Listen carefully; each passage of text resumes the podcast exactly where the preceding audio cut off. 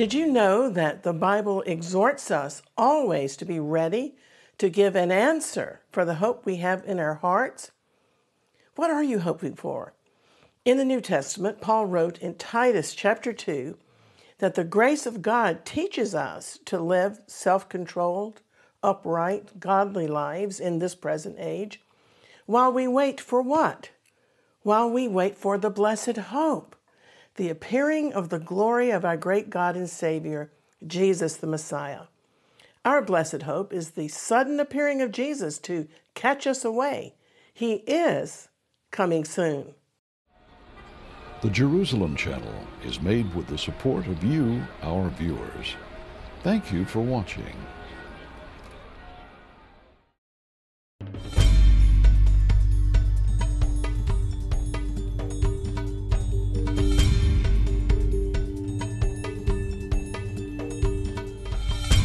Shalom, I'm Christine Darg. Although we face challenges on many fronts, we know the Bible provides both hope and daily practical help. This was clearly the case in New Testament times when the Apostle Peter addressed believers who were facing fierce opposition to their faith. Peter's epistles were written on the eve of persecution by the Emperor Nero, who was anxious to divert suspicions away from himself for setting fire to Rome. And so he charged Christians with a crime, causing them to be tortured and murdered in the cruelest ways. Some were crucified, others were clothed in the skins of wild beasts, that they might be torn apart in the arena. Some were covered with pitch to serve as torches to light up the imperial gardens at night. 1 Peter 3:15 declared, "Always be prepared to give an answer to everyone who asks you to give the reason for the hope that you have." Yet he said, "Do it with gentleness and respect." Some translations say, "Do it with reverence." Well, I love what the pulpit commentary has to say on this relevant verse. The grace that was stressed by the Apostle Peter was hope. Hope lives in the hearts of all true believers, and we ought to be able to give an account of our hope in the Lord whenever we're asked, both for the defense of truth as well as for the benefit of those who ask, that they might arrive at a saving knowledge of the Lord. In my morning Bible reading today, Psalm 66 declared, Oh, come and listen, all you that fear God and I will tell you what he has done for my soul. Our testimony of what the Lord has done for us can be very simple. Our personal experience with the Lord is often the most convincing of arguments. Every believer should be able to give an account of what we believe with meekness and reverence. The best manuscripts of this verse add to give an answer, but with meekness and godly fear. That word but is emphatic because argument always involves danger of weakening our spiritual life through pride, through wrangling, or bitterness. One of my favorite verses, you know, is from the little book of Jude, exhorting us to contend earnestly for the faith. But aggressiveness, or perhaps I should just call it boldness, characterizes true Christianity. And of course, this may arouse resistance. But the Apostle Peter recommended that our sharing must be with gentleness and awe. We have to be cautious lest we engage in meaningless controversy, casting our gospel pearls before proverbial swine. On the other hand, we do seek the spiritual benefit of seekers as well as our opponents. We have to entertain a solemn awe of the presence of God as we speak, knowing that everything we say must first be acceptable to him. So when studying 1 Peter 3:15 this week, always be prepared came to me as a living rhema word. Other translations put it succinctly, be ready. Be ready to give an account of the hope that we have. Notice we're not required to be ready to force our opinions upon others without regard to time or place or person. Not at all. Rather, the verse says to be ready to give an answer to an inquiry for the sake of guidance and salvation of others. I love this practical advice of the Apostle Peter. It's very liberating.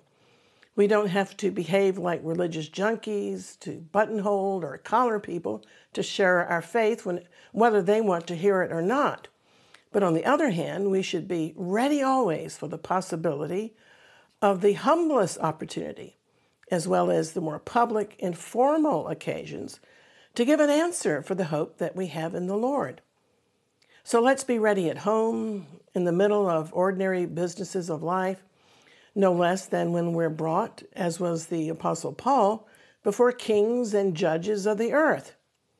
Just be ready always for an answer, as Paul testified on the temple stairs in Jerusalem and also before King Agrippa's throne at Caesarea.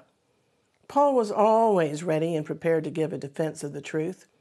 And we must also be ready always for an answer to everyone, rich or poor, educated or uneducated, to everyone and anyone that asks. And so, no matter what degree of interest an inquirer may have, we must heartily share the topic so dear to ourselves. The verse admonishes us to give an account of the hope that's in us in general, whatever would come to mind at the time. For example, you might tell a person how you too, like so many neighbors, at one time was living without hope in this world and with no hope for eternity. But then you might speak of the intervention of God our Savior, the Lord Jesus, in our lives. Mention to the inquirer the glorious miracles of the Lord, how He has saved us from accidents, how He's wiped away our sins by His atoning work on the cross, the meaning of His death, resurrection, and ascension and that he's coming back to earth. Don't forget to mention that to fulfill more Bible prophecies concerning the rule of King Messiah in Jerusalem. Share a healing or a deliverance that the risen Lord Jesus has done for you personally. Share how he has financially saved you in tough times and so forth. Explain the indwelling and gracious power of the Holy Spirit and how he leads us continually. The Apostle Peter said we must be prepared to give an account. So we need to ask ourselves Have I rehearsed my testimony? And have I searched the scriptures with enough diligence to know the evidence on which my faith rests? You see, it's necessary to be prepared because conversations are becoming more complex in our contemporary culture, which is becoming more secular and moving away from Scripture.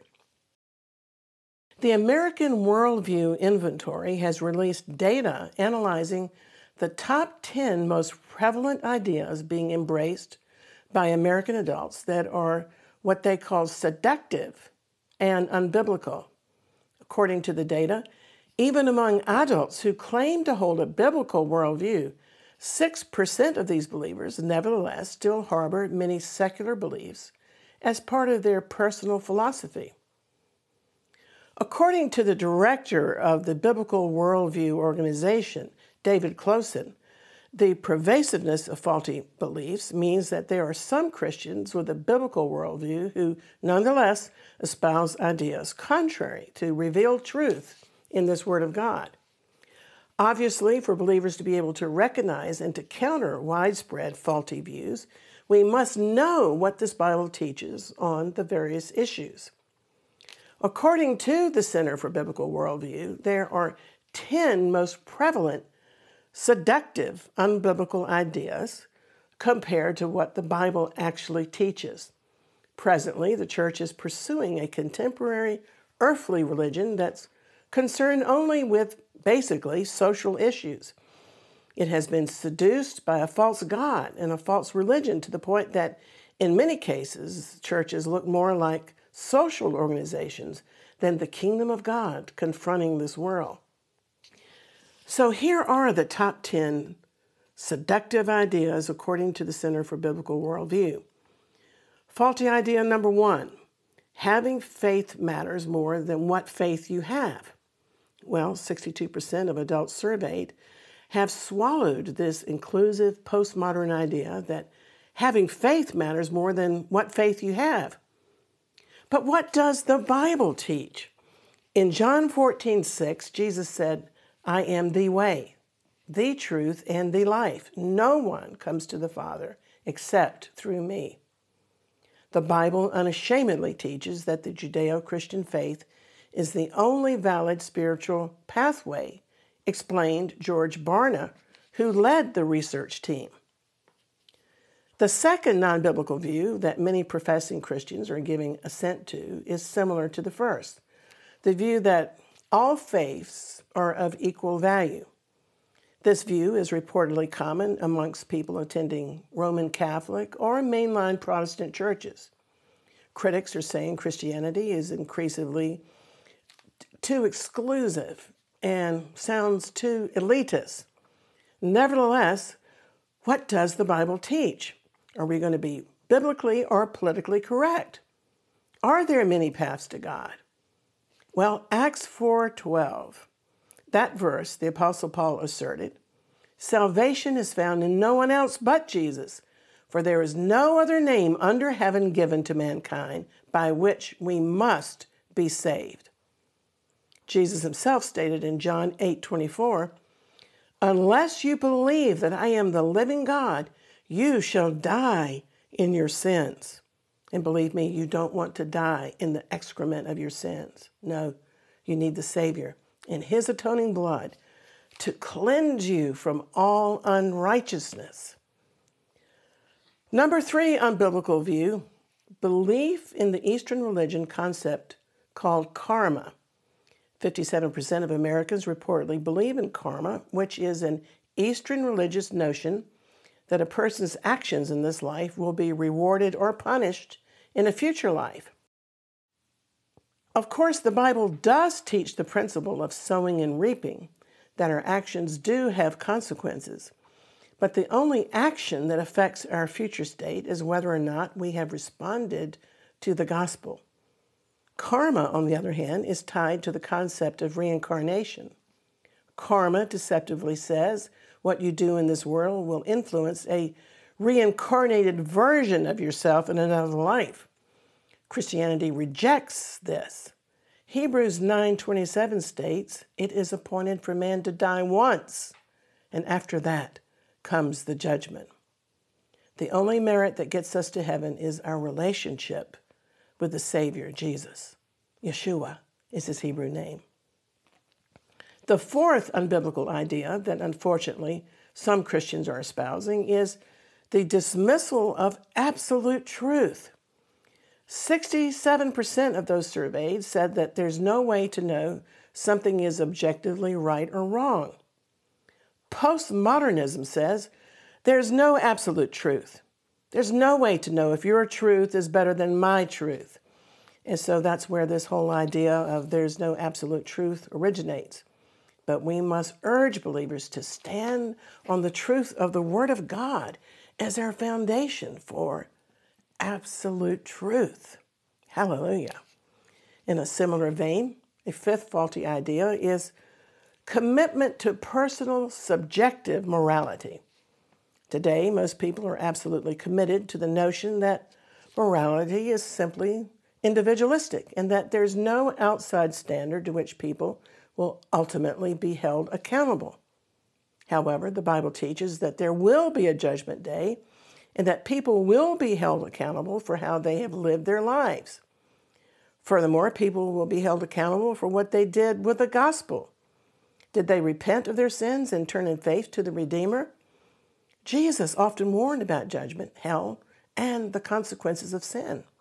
But unfortunately, most people, including some professing Christians, do not take seriously the many warning passages in the scriptures. The church has been seduced by the love of the world. It's gone after a false religion constructed by unregenerate, lost people, and the talk is always about justice. Certainly, justice is a noble sentiment. However, as noble as justice is, in this fallen world, perfect justice is always difficult to achieve. Even some anarchists are demanding justice by violating laws through vandalism.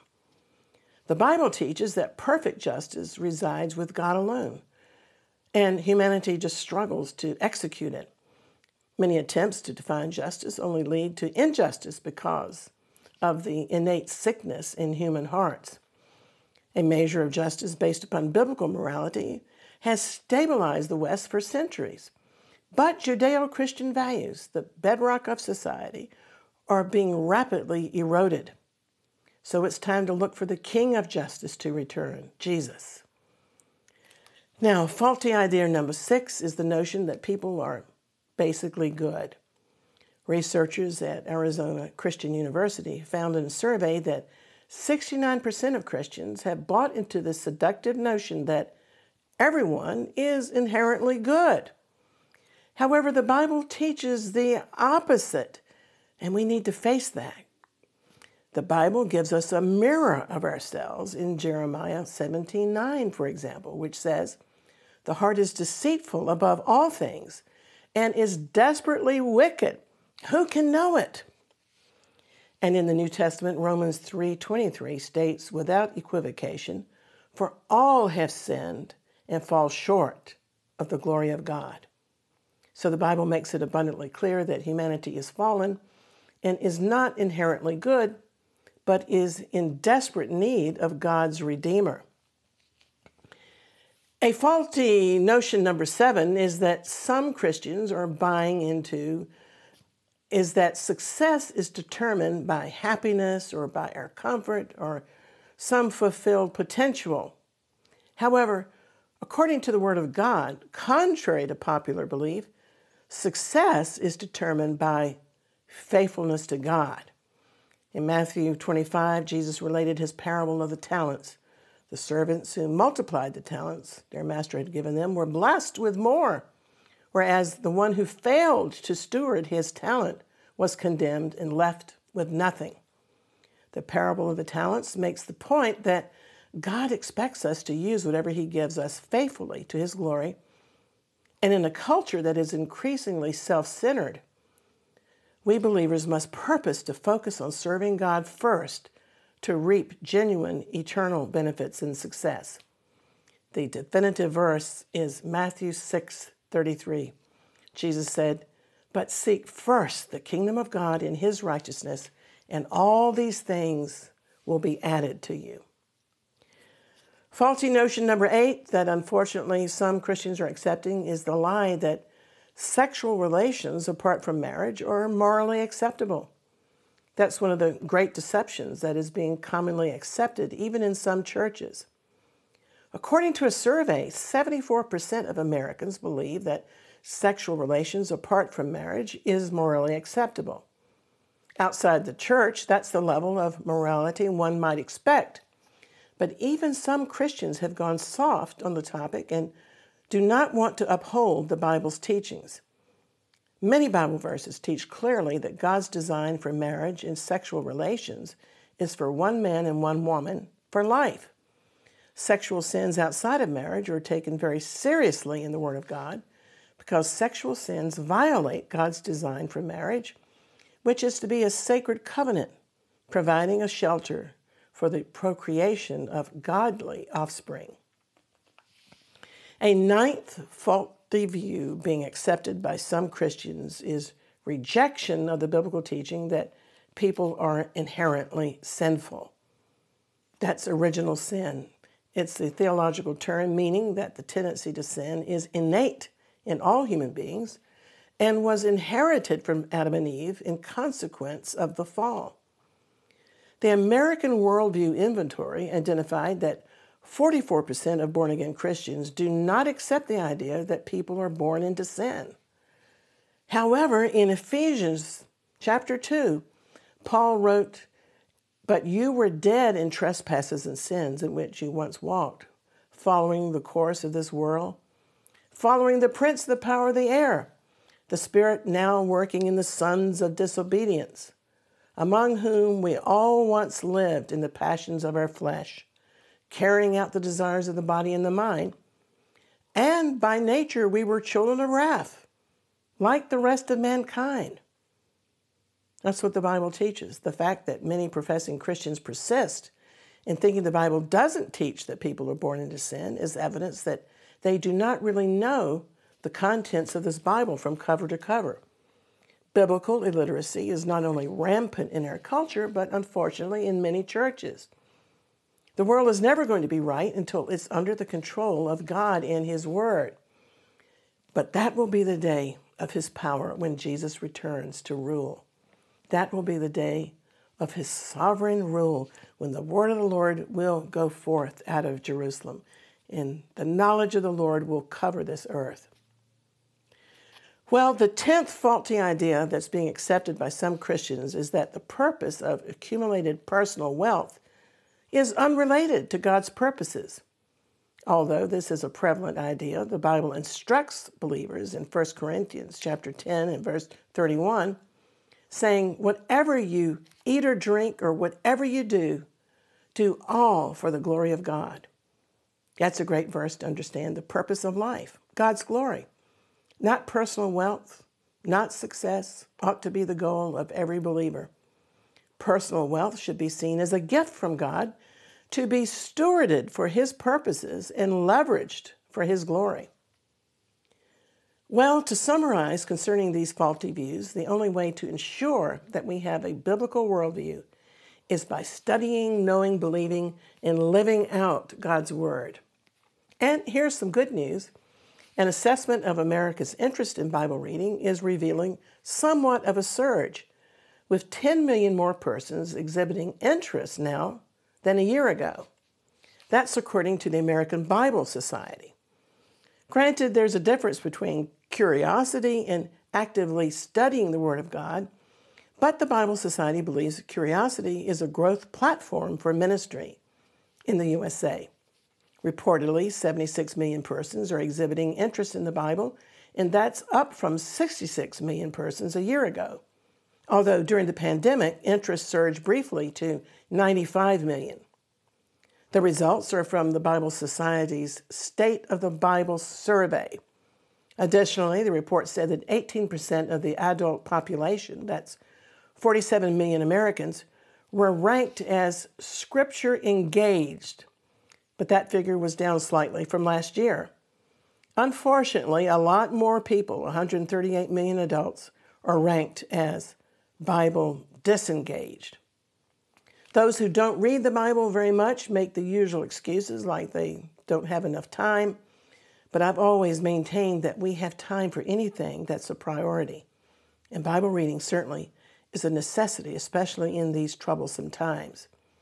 Those who are scripturally engaged cited positive motivations, including gaining wisdom for making life decisions and gaining comfort. In fact, we are admonished in the Word of God to comfort one another with certain verses, such as one of my favorites, 1 Thessalonians 4:17, stating that we who are alive at the Lord's appearing will be caught up together with our resurrected loved ones in the clouds to meet the Lord in the air. And so we will be with the Lord forever. Therefore, Paul said in the next verse, comfort one another with these words. Believers who are scripturally engaged show significantly high levels of hope, more than their neighbors, according to the Bible Society.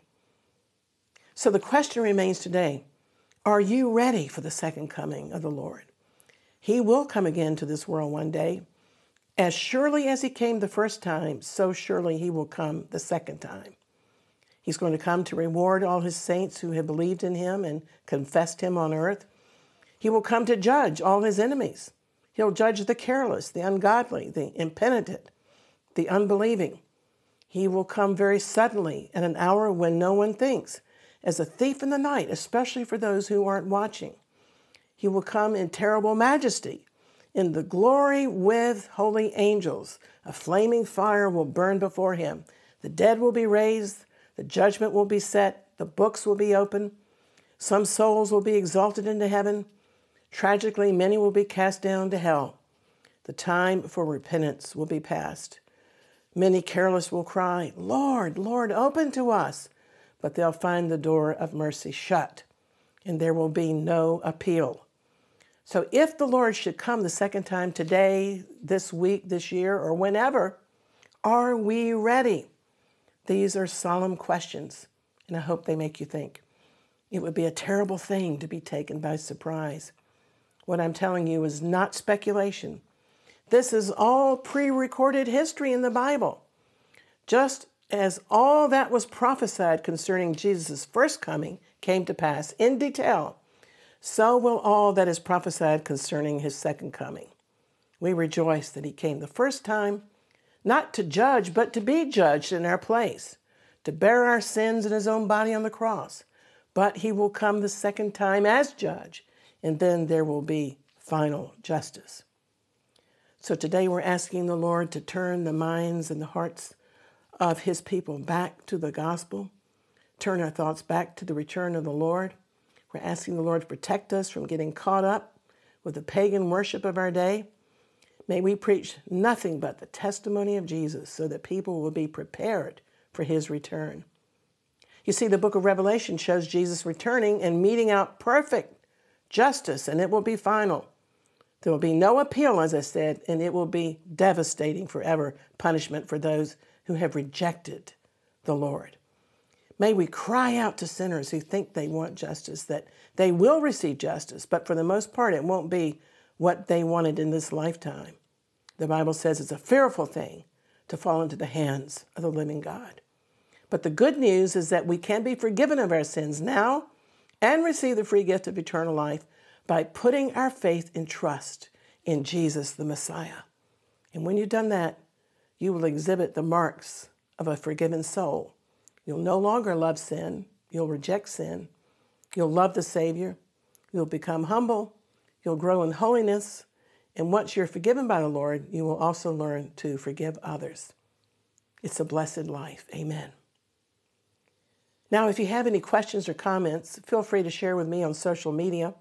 We also invite you to visit our website at exploits.tv, where you can click online to receive our weekly email alert and where you can watch all our videos 24 7. Don't forget to download our free Jerusalem Channel app, where you can also view our video library. And please subscribe to our Jerusalem Channel YouTube site and my blogs at Substack. Until next time, I'll always be contending with the faith and praying earnestly for the peace of Jerusalem. I'm Christine Darg. Maranatha. Shalom.